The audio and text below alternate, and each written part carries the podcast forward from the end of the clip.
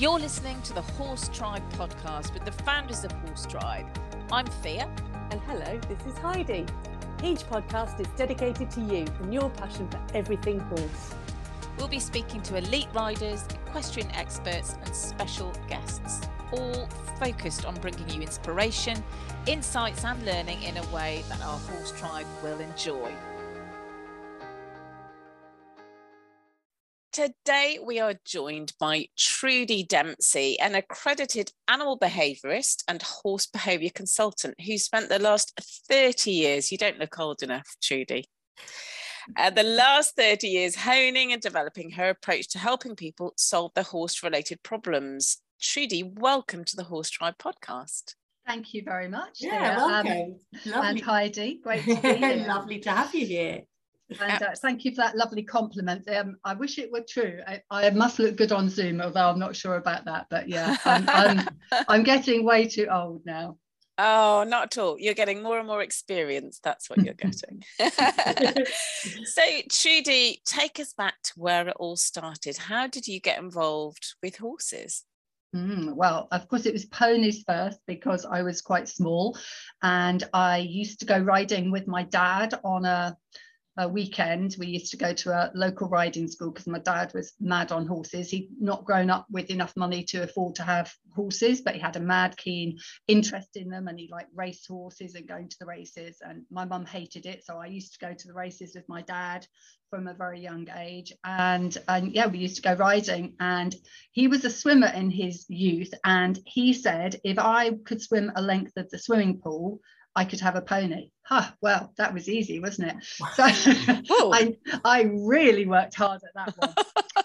yeah, so we went down to Pembrokeshire uh, to um, look at a little grey Welshie and came home with him. And that was the start, little Nutty, Silver Nutmeg, uh, who actually was the first pony ever still friend of mine, uh, Sarah Jewson, who is uh, Sarah Baker, as she is now, who is the copy bush stud in uh, Pembrokeshire, and she still breeds beautiful show ponies. So, uh, yeah, I've kept in touch over all these years. So, yeah, it started with Nutty, and then just you know, I went up through through ponies, did a bit of hunting, bit of everything. I wasn't the bravest rider as a kid, but I loved it and I loved doing the local shows and pony club and probably less pony club because I was always being drilled by somebody to sit like this, do this, legs here, you know, the usual. Um, but yeah, loved it as, as a kid and then had a long break. Um, at 18, my dad said, no, you're more interested in the boys now. Therefore, I'm not paying for the horses to sit in the field and you do nothing. So, yeah, that was it till I think I was about 22 and I met my husband, 23 maybe. And uh, yeah, we sort of wanted to do something together and got back into horses then. And so have been now, that's nearly 40 years ago, sadly. so, yeah, long time ago. But yeah, I think it's a fairly typical horsey path. Um, and then, of course, husband and I did amateur. He show jumped, and I did a bit of dressage. And uh, we used to spend our weekends tootling about the the local shows and uh, enjoying the scene. You know, because there is that isn't there? There's, mm. there's a scene in in competing at an amateur level, which is fun. Uh, so yeah, that's that's how I got into it. I, I, say fairly fairly typical, I think, of, of a lot of people. Um, wow, wow, In- incredible! And my first, I've got to know, Nutty was Nutty Nutty. Mm, he was. Well, actually, to be fair to Nutty, he wasn't mad, but I did get sent. My dad had a friend who was uh, the district commissioner for not our local pony club, but one near enough. And after I couldn't catch him for a fortnight when we got him home, and I sat with a bucket of Polo mints and pony nuts and carrots and everything, you know, the usual. I sat and literally sobbed every day as he, he would come up to me and take them. But as soon as I tried to catch him, I was probably about six or seven. Um, and gradually we got hold of him and my dad said right you have to go off to liz liz cross um, sadly no longer with us but a typical old-fashioned pony club mistress. And yeah she had me riding in, in her orchard because she said i would learn to ride if i wanted to avoid running into the trees. So yeah I was not allowed in the school until I could ride in the orchard. So yeah, and I, I learned a lot then. And he was lovely, and he went on years after me to be first pony for lots of other kids as well afterwards. So um, he wasn't really nutty. He just was. He knew. He knew what. If you didn't know how to ride, he knew how to push your buttons and get away with it. and there there's so many stories we have with our guests of little cheeky monkeys that yeah. have gone on to help so many young people ride. It's just it really makes me smile. Um, and so you you know you you've cantered to use a phrase through your horse ownership but there must be some really special horses as well as nutty on the way. Who which horses would you call out yeah, oh, that's hard because for different reasons. Um, so if I can do more than one, I, I, because it's yeah. not really fair to to only know. I think probably my eyes were opened most by my first. Uh, I had a Friesian horse, and I went to see him, and the guy couldn't understand. He'd been driven, and he'd had a guy up on him a couple of times and he said um, i don't know why you won't come he was talking to me on the phone don't know why you won't come and see him he's lovely and um, so I went to see him, and he was so different to what I was expecting. You know, the photographs, he just looked big, black, upstanding, and I couldn't quite figure what he would be like. Uh, and he was lovely, and he was fabulous to ride. And at the time, a Dutch friend of mine, when I brought him home, said, you bought a what to do dressage on? I was like, he's perfect. He sits, he sits in the trot. She said, yeah, wait till you start trying to canter. Funny you mentioned cantering through my life.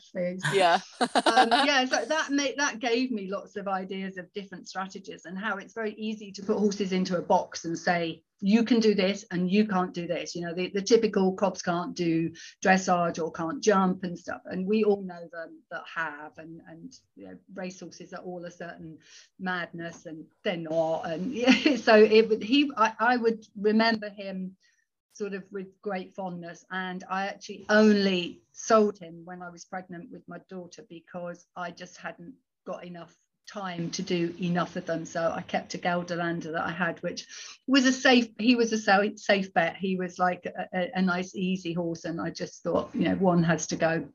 Um, and then I would skip forwards probably to a, um, my last Andalusian who it was, I, I only lost um, about a month ago. And i'm not sad about it now because it was he had a lovely life and um, he taught me so much about things. But he was also one of those do anything horses. I put my daughter on him when she was still probably about 10 he was only about 15 too but he, she was way over horse with him but she lost her pony and he helped her through and you could pony from him on him take him anywhere traffic wasn't a problem canter from standstill. Yeah, he was just a joy and he was a joy to train. He was the first horse that I started to clicker train and he took it all in his stride. And so Moral Echo probably would be my, you know, whenever people talk about their horse of a lifetime, but but there've been so many. Um, and I probably would have to go back to a really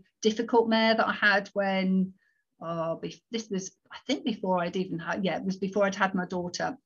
And um, she we bought her in a private sale and i always worry i know everyone says dealers are the devil's work but actually i find dealers normally will try and accommodate you if things aren't quite right and they'll try and you know get you the right horse to fit. But private buyer sellers can often be really naughty in what they don't tell you.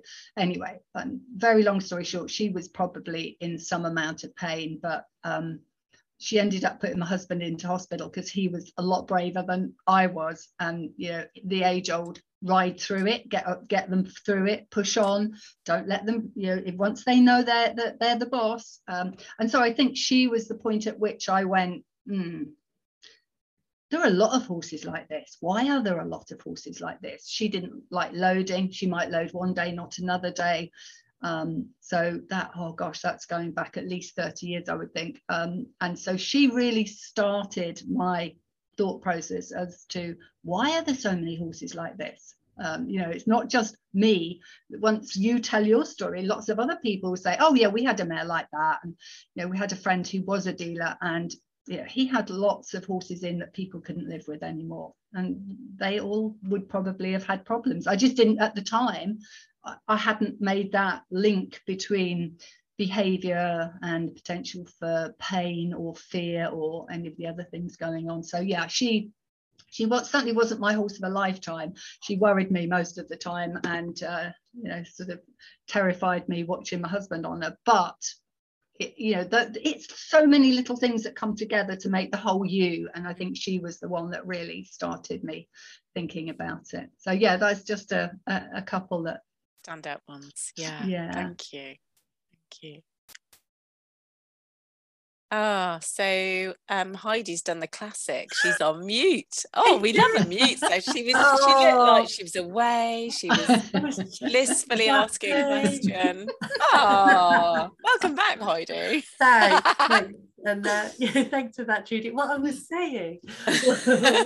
Um, I think we've all been, been, you know, been victim of listening to the rhetoric. Oh, kick them on, give them a smack, um, tell them who's boss. Um, and like you say, as you start to gather more knowledge um, and really start to understand horse behaviour in terms of what they're actually trying to tell us, that yeah, it it really comes home, doesn't it? And makes you wonder about the, the things you've perhaps done in the past. And I'm certainly as guilty, I think, as most people of of having you know yeah innocently and not it's not nobody's nobody's purposefully being unkind no. to horses but i think no. we've moved on such a long way haven't we yeah no absolutely i love there's um there's a behavior uh, I, she's the head honcho for me of behavior, Susan Friedman in, in the States. And she always says that people are doing the best with the information that they have currently. And I think yeah. that is so true. I didn't overlook those horses pain and poor behavior and, and, interpret it wrongly. I just hadn't opened my mind to know it was there. And once you have, you can't close it. Mm. But you know, we we have to be careful that we don't look back at other people and say, "Hey, what are you doing?" We need to bring up bring us all up to the same place rather than pushing those people down. And it's very easy to have a go at people, especially nowadays on the internet. It can be quite um, you know uncomfortable to see how some people speak to each other uh, and yeah they're, they're just trying to do their best. Absolutely yeah. And so riding wise now um do, are you still riding? You I, yeah i don't i don't have one of my own anymore uh, and i probably won't because i'm 60 this year which i don't feel is old even though i'm going on about being old. I don't feel it's at all old. Um, but i just do other things in my life and because i work with them sometimes you know it's just really nice to get away from it. Um, i am very lucky. I have lots of clients who offer me their horses and very few of whom i can actually take up the offer of riding with or for. Um, so i have one or two clients that need me or would like me to ride as you know part of what, what I do for them and obviously that's really enjoyable. Um, but yeah um, maybe once or twice a week now and it's always somebody else's which it uh, takes away the the kind of heartache and the the hassle that horse ownership it, it costs so much to keep a horse and yeah I, yeah even more so at the moment and oh. rising oh, unfortunately but yeah yeah crazy so obviously we, we can see where your passion for horses came and where your enjoyment of being a, a horse rider and so on came. How did you how did you come to work with horses? Well, it's a strange old world, isn't it? And I would never have said because my parents that was just not on the cards. You you cannot work with horses. You cannot be an actress. You cannot be. I was a singer in a band. You can't be a singer in a band. That's not a job. Um, so off I went to be an engineer, and I became an electronic uh, electronics and telecommunications engineer, and I started riding again, but using my own money to fund my hobby. And uh, then I say my husband and I sort of got into it a bit more. And then, very long story short, um, I was an air hostess with British Airways, and I did my back in. I herniated a disc and I had to have an operation. And during that time, my poor husband was going off the rails really you know he needed somebody to help him with his schooling and you know what show jumper type chaps are like and so i got a local lady to come in who i didn't know and it was just such a strange thing she was a classical dressage uh, trainer and she trained with a guy called Charles Harris, who had been at the um, Spanish riding school in Vienna as a student. And she knew all these incredible people and she was a writer and she wrote for i think it was dressage today in the states and stuff. And i mean my my brain was just blown. So you don't have to ride with a solid contact? You don't have to drive them forward at every stride? You can let the horse find their own balance and use lateral work when you haven't really even got a massively established canter? Gosh i was like you know this is incredible. And to cut a very long story short my back got well good enough for me to ride again and i started riding using the same principles and um, then I ended up being an understudy trainer for her. I went part time in my job at British Airways, and I, um, yeah, just built up being a trainer from that point.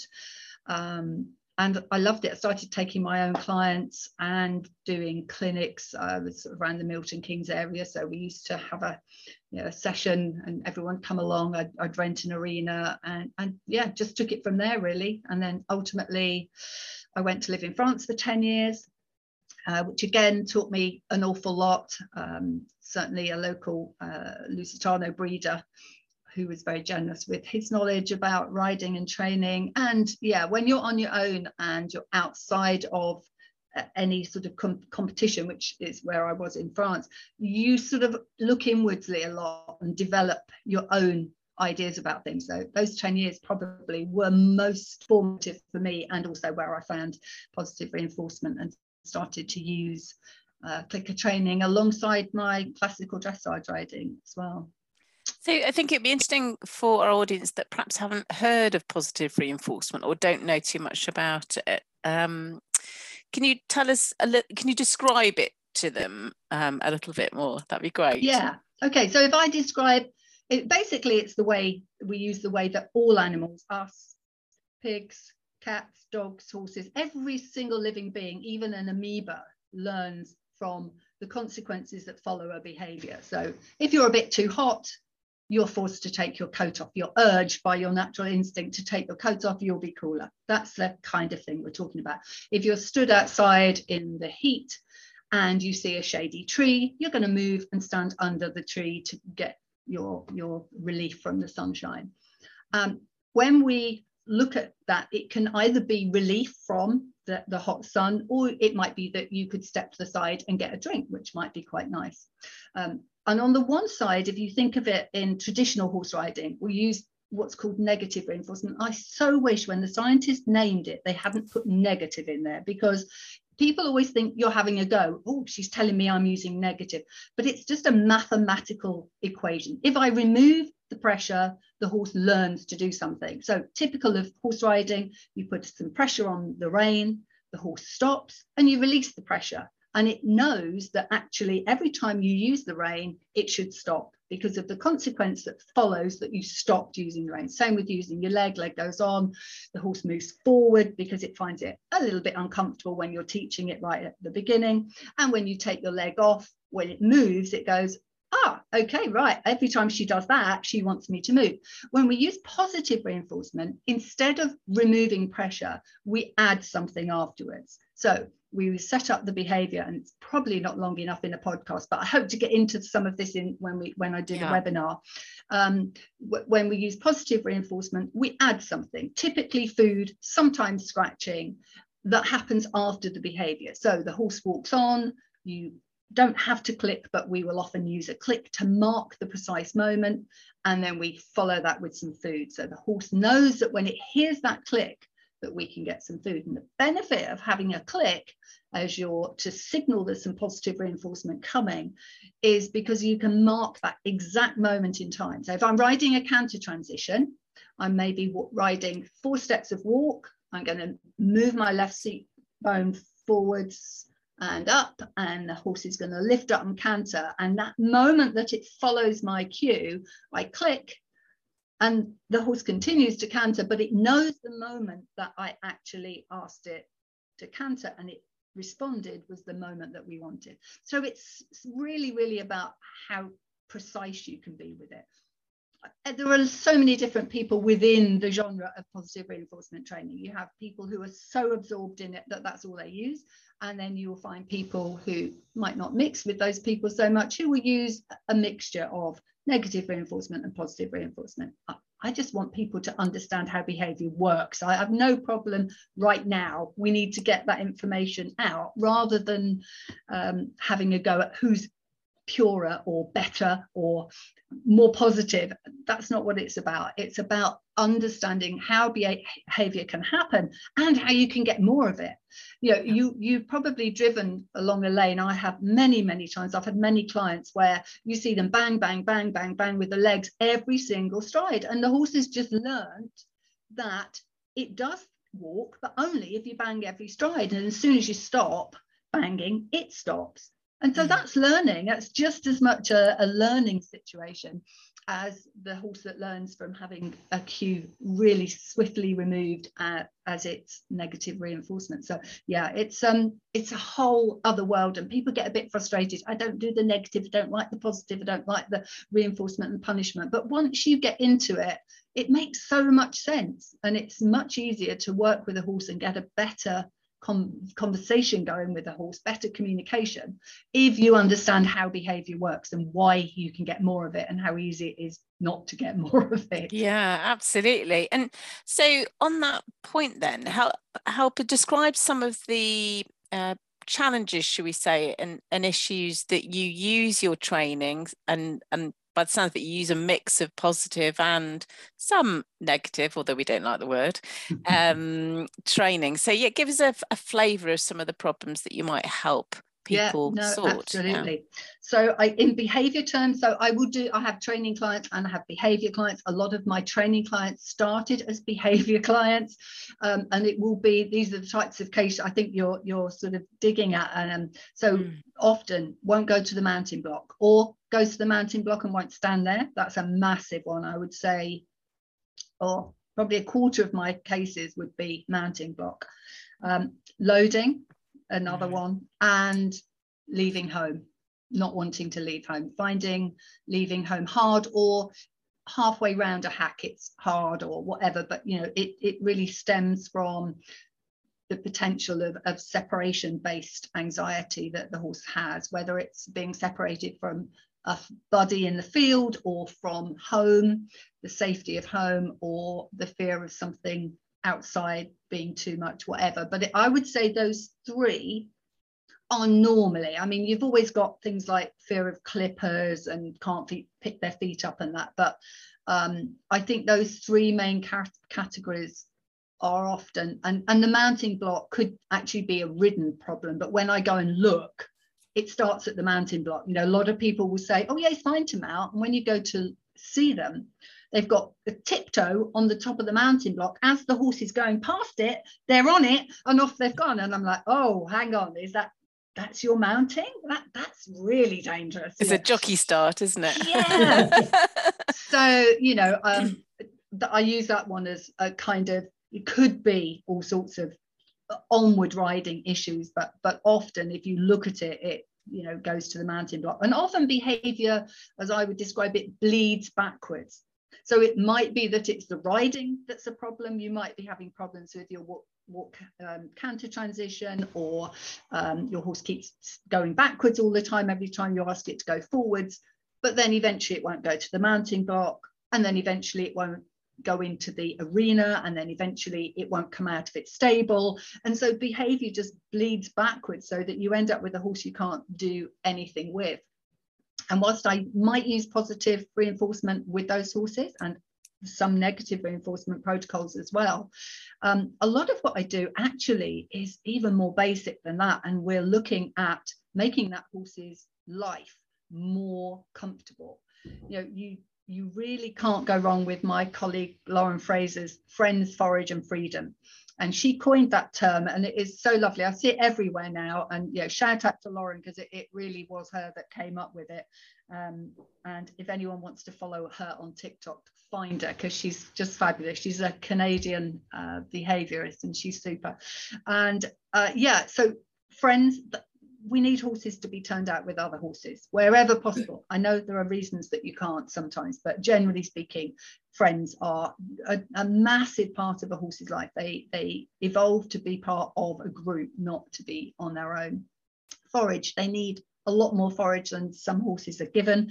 You know, hay net overnight from four in the afternoon is not really going to cut it with most horses to keep them uh, keep their tummies full all overnight and of course freedom and that's not just freedom in terms of space but freedom to be a horse. A horse needs to roll. They need to scratch each other. They need things to scratch on. You know I, I might go to an owner and the first thing we do is take a walk around.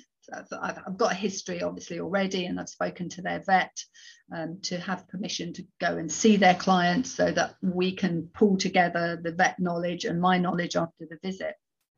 And you know, they, they're in a tiny little electric taped field and they're on their own. And so if I can make that bit better, it's incredible how that goes through to other areas of that horse's life. Really incredible. Some owners find it really hard because they're at livery. But it's interesting sometimes if they go to their owner, yard owner, or I speak to the yard owner, how open yard owners can be. It's just this fear that I'm going to get pushed off the yard because I'm being awkward, I'm asking for too much. You know, maybe an hour's extra turnout or, you know, one other horse in the field. I know it's it feels difficult to think of putting your horse out with another one that might kick it or do you know it, it isn't easy. I appreciate that but those things make such a different difference. And also adding as much enrichment to the horse's life because we take everything away from them. If you think about a horse in the wild they would be looking for water looking for the best food looking for somewhere to be safe overnight or whatever and we take that away we say here's your field here's your water they don't get a choice of water, they don't get a choice of forage, they don't get a chance to eat trees and leaves, which they would naturally.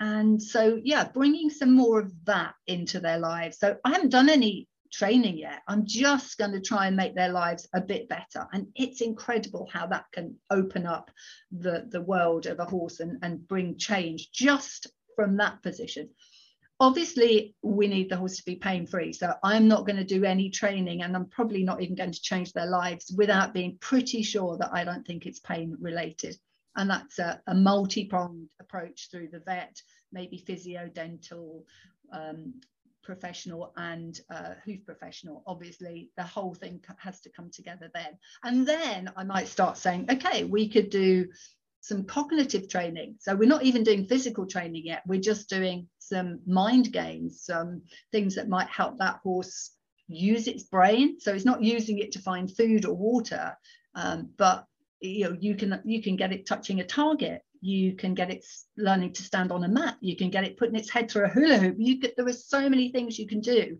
and I think it's quite good fun for owners as well, especially over winter time when you know it might be dark, but you can do that sort of stuff in the dark. You don't have to have it very light to do stuff like that.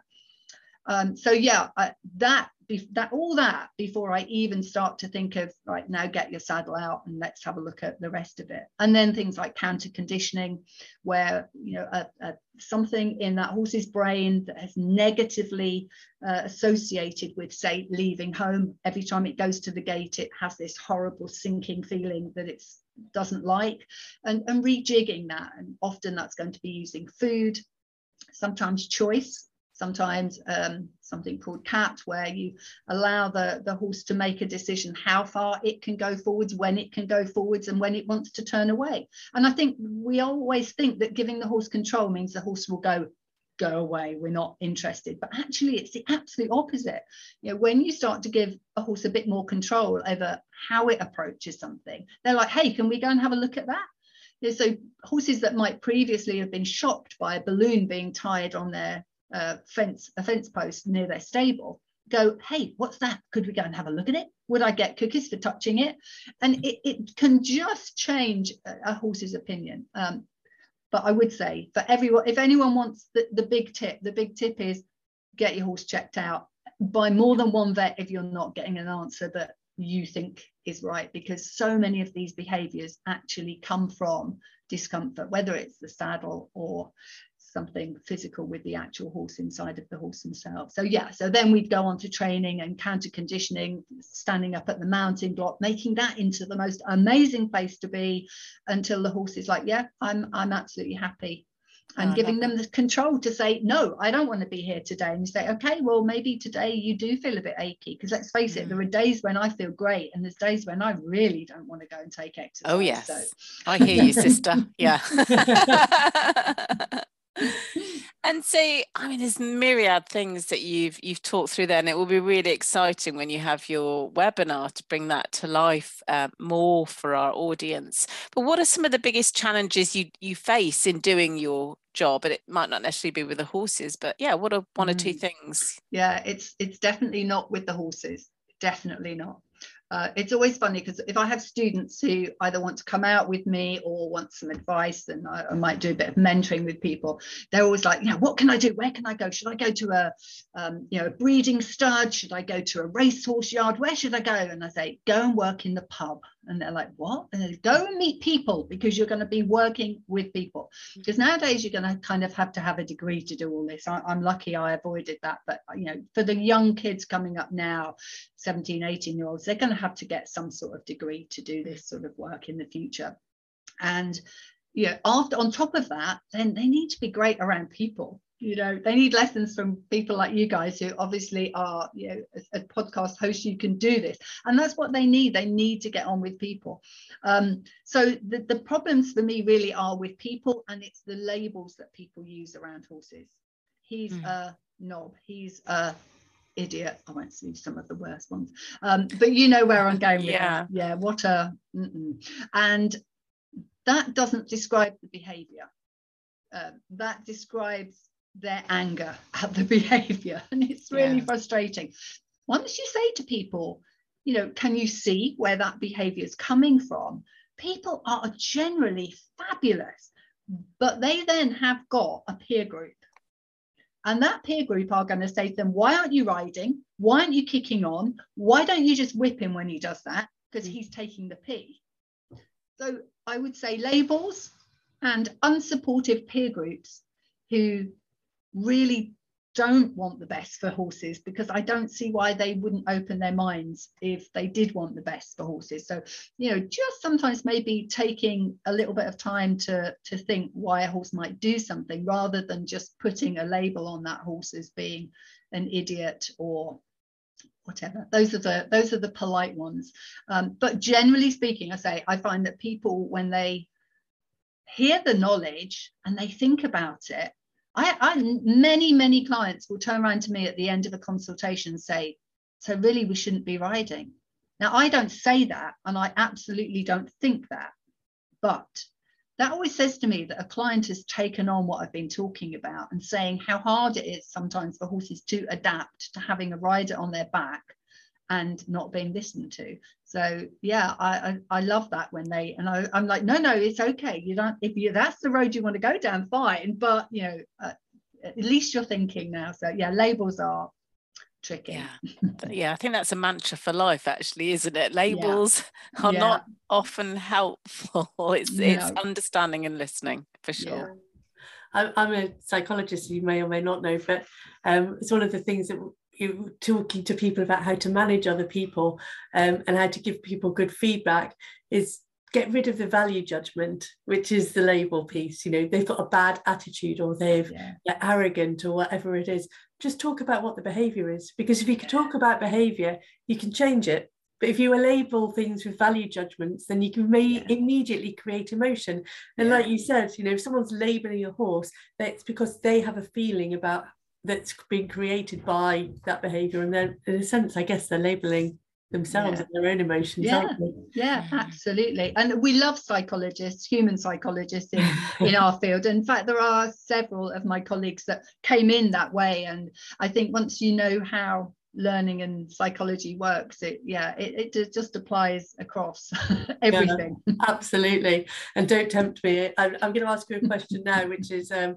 it partly has personal interest because i find what you do so fascinating. So what advice would you give to someone who did want to become an animal behaviorist? Um you know mm. you talked about maybe having to have a degree. What what's the training route? How could someone become um yeah well it's so i i personally wish it wasn't this way I wish there were apprenticeships mm. because for me, I think anything in a physical and animal related profession, you should need to have a lot of physical input, practical input to learn how to do, do everything. And but that isn't how it is. So I think the you need to do that for yourself. So if you're if you're still only 16 or 17, I would get out there in the summer holidays and work for anyone that you can, even if it's just sweeping a yard. Keep your ears open, listen, observe, and just see everything that you can. If you are ready to make that choice for university, you could do no worse than going to somewhere like Writtle University College, where they have a fantastic behaviour degree. Uh, my colleague Rosa Verwijs uh, wrote and takes that, and it's incredible. Um, and after that, you would be able to potentially take on case studies. Part, I think part of the last year is there, instead of a dissertation, they can actually do case studies, which is invaluable, I think. There are other unis I know that do it, uh, but at that level, at, at the sort of 18 year old intake, you can then go on and do masters and all sorts of things, obviously. Uh, if you're a little bit older and you don't have a relevant degree uh, I should say this is all unregulated at the moment. So I'm talking degrees. I can call myself a behaviorist tomorrow. I don't need, I mean, I am certified and accredited, but I don't have to be, which is why it's so confusing for the public because they see somebody who's effectively a horse trainer calling themselves a behaviorist and they're entitled to they're absolutely entitled to and maybe they do a great job too uh, but there isn't at the moment in the uk for dogs or horses or any animals there is no structure to that. There's no legality for it. Um, but I think that's going to tighten up over the coming years. So certainly for the youngsters, get your degree. If you're a little bit older, you could consider doing a master's. Uh, Edinburgh have an online master's, which is incredible. It's tough, but it's you know the people that come out of the other end of it have great knowledge and of course because you have life skills when you go in if you're in your 20s or 30s or 40s you bring to that the stuff that I've brought, which is years of being around people and horses and other situations in life. Uh, so th- there are many ways in, but I do think in the future it's going to be quite tight, and people will have to take what is now a clinical animal behaviourist route. Um, it's that's literally going to be the, the legal way into things. But but as I say, you can call yourself anything in the UK at the moment. And uh, yeah, so there would be people shouting at however they're listening to this podcast saying, yeah, you don't have to do that. No, you don't. But but I think we need to have a framework where people can go, for instance, to the ABTC, the Animal Behaviour and Training Council in the UK. They can go and look up people and say, okay, yes, they've been certified, they've been accredited, and then they know what they're getting rather than just, you know, hit and miss. Absolutely. And I think we could continue to ask you questions about problems and solving problems and so on for, for quite some time. But um, we, you're going to come back and do that for us when you come to one of our and to do a couple of webinars for us. So um, we're really super excited that you're going to be doing that with us very soon. So what will you be um, teaching the HorseTribe during those webinars? Okay, well, I'm going to dig a little bit deeper than I've managed to in the podcast about learning and how we learn and uh, doing a tiny bit of the science but trying to make it approachable rather than uh, too geeky. Um, a lot of people get into it and do become very geeky but i'm not that's not the level that i'm going to go in at. I'm going to make it ho- hopefully uh, understandable and open for people to take on. That will i hope encourage people to look at their horse's behavior a bit more. We're going to have a look at what clicker training positive reinforcement is, how that fits into the, the, the learning that our horse will do, how we can use it to our best advantage. Um, the fact that you can ride with it, because a lot of people think clicker training is all about touching targets. And, you know, I, I used to ride my own horses in pretty much a whole session and maybe stop four times to give food unless I was teaching something new, and that's a whole different ballgame. Uh, but yeah, you don't you don't click and treat every single movement um, as you go. So yeah, we'll have a look at that and how uh, people can use it to maybe help in cases like loading cases where I possibly would use a bit more positive reinforcement. Uh, yeah, so we'll we'll have a gamble through everything that hopefully will fire them up and get them interested in uh, looking for more. That's what I want to do. I don't want to give them all the answers because you you can't in one webinar. You're not going to get uh, you know every answer, but hopefully some people will be able to give me some great questions um, that will you know push the conversation just a bit further as well. Oh, that'd be fantastic. Just to get a good understanding and one or two small things to go away and try that weekend yeah. would be incredible. Exactly. Yeah yeah because yeah. you come alive. You know I, people when you do these i did clinics for for new people and you see especially donkeys because donkeys are fabulous to work with. They just take their time a little bit more than horses but you hold out a target and you see a look on that donkey's face that he has i know if i touch that i get food or even just my favorite one when i go to a consultation if the horse is happy to be touched I will be scratching away at the wither. And I don't mean a little gentle tickle like oh, I'm giving it, you know, a horse like how a horse would. And while I'm just chatting to the client, um, I'll be doing that and I'll be watching the horse, and the horse will be asking for more. And as he asks, I'll give him some more. And if he gets in my space, I'll stop. And so I'm already jiggling around with behavior. And, and then eventually, the, uh, I, I can show the owner how her horse can touch my hand in like three attempts. Can you touch my hand for a scratch? Yes, I can. So little things like that that you can take away and go, God, my horse is so clever. They're all clever. They're all brilliant. Mm. But it's us. We just need to see that. That's all. Yeah, absolutely. I'm really looking forward to. I've got a. He's around about two and a half, I think. We're not not quite sure because he's a rescue pony from the RSPCA, and he's super cute. And I'm. He's already learning um, things and, and, you know and i'm not trained in positive reinforcement but i guess i'm using my own common sense in some of the things that i'm i'm encouraging him to do or not to do. So uh, i'll be looking at what i can do to stop him um, basically being a terrorist and breaking into the feed room. That'll be the one thing i want to take away from your webinar. Um, so talk oh, that made me laugh. Uh, talking of laughing and smiling there must be some funny stories along the way that you can share with the horse tribe um, as you've gone through your training um, yeah yeah there are always there are always i i i did have a think about this and to be honest there's some that i really couldn't tell. A, a because they might be a little bit close but also the fact that the person involved might be really concerned if i you know aired them publicly. Yeah. um, there's a couple that really come to mind. One was a lovely uh, this was a behavior consultation. I turned up for a horse that was a biter and kept biting the, the girl that owned him. And I turned up to a glamorous looking young woman. Oh, she was, you know, in a tiny cut off pair of shorts, trainers, a boob tube, and nails like, you know, the, the killer nails extensions. Wow. Yeah. And I was like, oh my goodness. And of course, then I judge, I, I in my mind have a label, obviously, attached to somebody that looks like that when they're dealing with horses. And um, oh, could not have been further. Um, mind you, seeing her on a horse riding in that, because I thought she'd go and get changed into jods, but no, she rode in these tiny pair of shorts, beautifully, I might add, and the nails don't get in the way. But the, the ace thing was when we were doing reinforcement, she got the nails to do it with.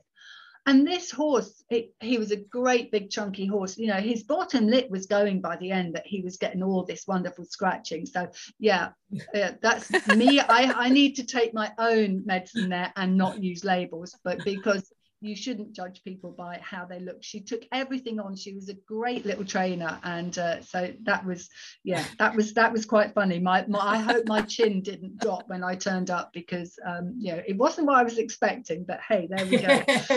But, but the other, I, I, draw the line at, at, at, getting false nails to do positive oh. reinforcement. You have to give me another way, Trudi. Yeah, I'm, yeah, I'm you, not glamorous can, at all. No, no, no. You can do it. You can you can put a hoof pick between your thumb and, and forefinger finger or anything that doesn't hurt. Yes, yeah, it's not not difficult. Uh, but yeah, the other funny story that just did tickled me thinking back over it. When I was in France, I had a lady client that used to come about an hour away. Uh, she was another English lady, and she brought her section D, and uh, she was a quite well endowed lady, and um, she'll love if she's listening to this, she will love remind being reminded of this. We had a great hoot, and anyway, she turns up with her her section D stallion, and she said, um, "Oh no." I've forgotten my second bra. She used to put a sports bra on top to, to keep everything from jiggling. and the fun we had wrapping her in a tail bandage to stop the jiggle was Ah. just too much. It was I, I just can I'm there back thinking about it. So yeah, I have was- lots of empathy for that lady. That's why I wear a back protector. It keeps the puppies in the right place. Yeah. There's always a way, isn't there? But yeah, that was that was tricky. It's kind of crossover, you know, cross your heart bra, but it was a tail bandage. That's brilliant. oh, fantastic. Um, and uh, Trudi, we always ask our eg- experts for a relatable top trip to give top trip, top tip to give to the horseback.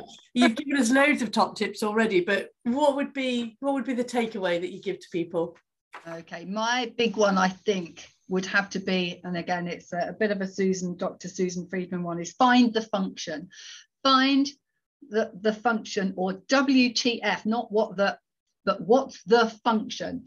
If you find the function of a behavior, you are going to know so much more about how to deal with it. And by function, I mean, what maintains that behavior? What causes that behavior? And bearing in mind that I've said that behavior can bleed to from the original cause of it right through to you know a long distance really. If you can find out where what's keeping that behavior going why won't your horse stand still at the mounting block? Will it stand still at the mounting block without a saddle without your riding hat on? Will it stand still at something that looks like a bit like a mounting block but isn't your normal mounting block? So is it the, the place that you're finding your horse mounting in is problematic.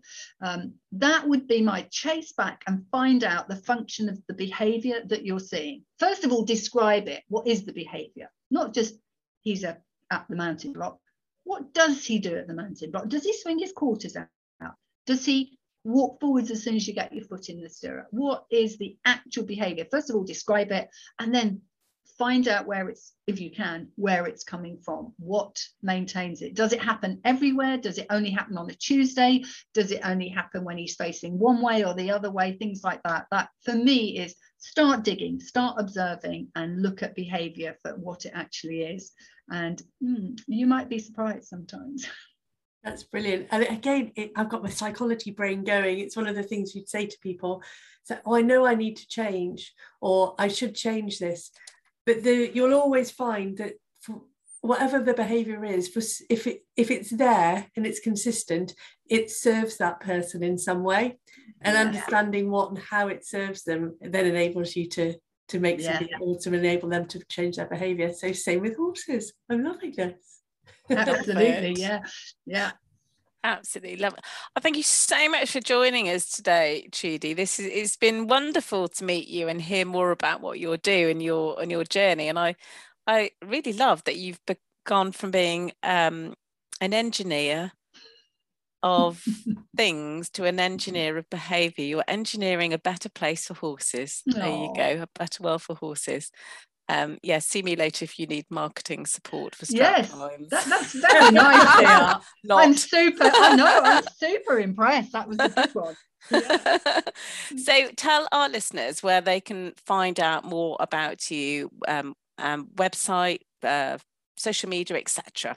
Okay, so you can find me at equine.training. I know that sounds ridiculous website, but it is www.equine.training. That's it. There's no comms, there's co, UK's nothing. It's just equine.training.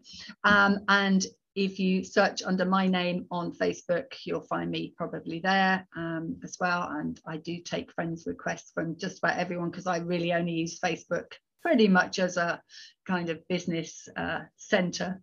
Um, and I run courses at understandhorses.com, which is Justine Harrison's uh, great baby. And so there are several of us running courses there. I have some standalone courses, um, but I also have interactive courses. So maybe four times a year, I run interactive positive reinforcement based training courses where for maybe eight weeks we go through uh, your behavior and we have zoom meetings and people get voiceover feedback on their um, videos of, of how they're doing. And it's a fabulous way to learn because there's a whole group learning together. So they get to see each other's and they get to understand maybe everyone's at a different place and that every horse's behavior will be different and their needs will be different. Uh, so yeah, that's I, I do some in person, obviously I do in person locally to me here in South Somerset, but I do also do nationwide workshops. I've got one coming up in Norfolk, but, but that one is sold out. But I have a couple of places left on one in Taunton in June. Uh, come and have a go at some positive reinforcement uh, with the horses there at Conquest Centre, which is um, a uh, fabulous centre for horses and for learning already. Um, and so, yeah, there's that, that's a couple of things coming up. And yeah, I have a course at the IAABC, which is my certification um, body, and that's running at the moment, but I'm sure they'll run that one again. And that's all about looking at pain and discomfort. There's a fantastic ethogram that was developed by uh, Dr. Sue McDonnell in the States um, and others. And yeah, so we, we go through that and, and have a look at the different behaviors you might see through um, pain and, and have a look at some case studies of mine as well at the same time. Brilliant. Fantastic. Lots, yeah, lots, lots of places to find you. And very soon you'll be found with us on a webinar too. So yeah, check Brilliant. out our website yeah it's been and it's been lovely to to find out more about the person behind the expertise as we always say um, and find out a little bit more about your life with horses and how you got to be doing what you're doing. So thank you so much for taking the time Trudi. We really appreciate it. It's been fun it's an absolute pleasure. Oh and I should have said I do have the lead your horse lead a horse to water podcast. So if, if people listening to this are into podcasts that you can come and have a listen to to mine too. Absolutely. cheeky, cheeky little ad there. Sorry oh, go for it. Go for it. We like it. yeah. Lovely. Thank you so much, Judy. Yeah, see you soon. Pleasure. Bye. Bye. Bye. Thank you for listening to the HorseTribe podcast. We'd love you to subscribe, rate, and review the podcast and share it with your horse tribe. So keep tuning in for more episodes with elite riders, equestrian experts, and special guests.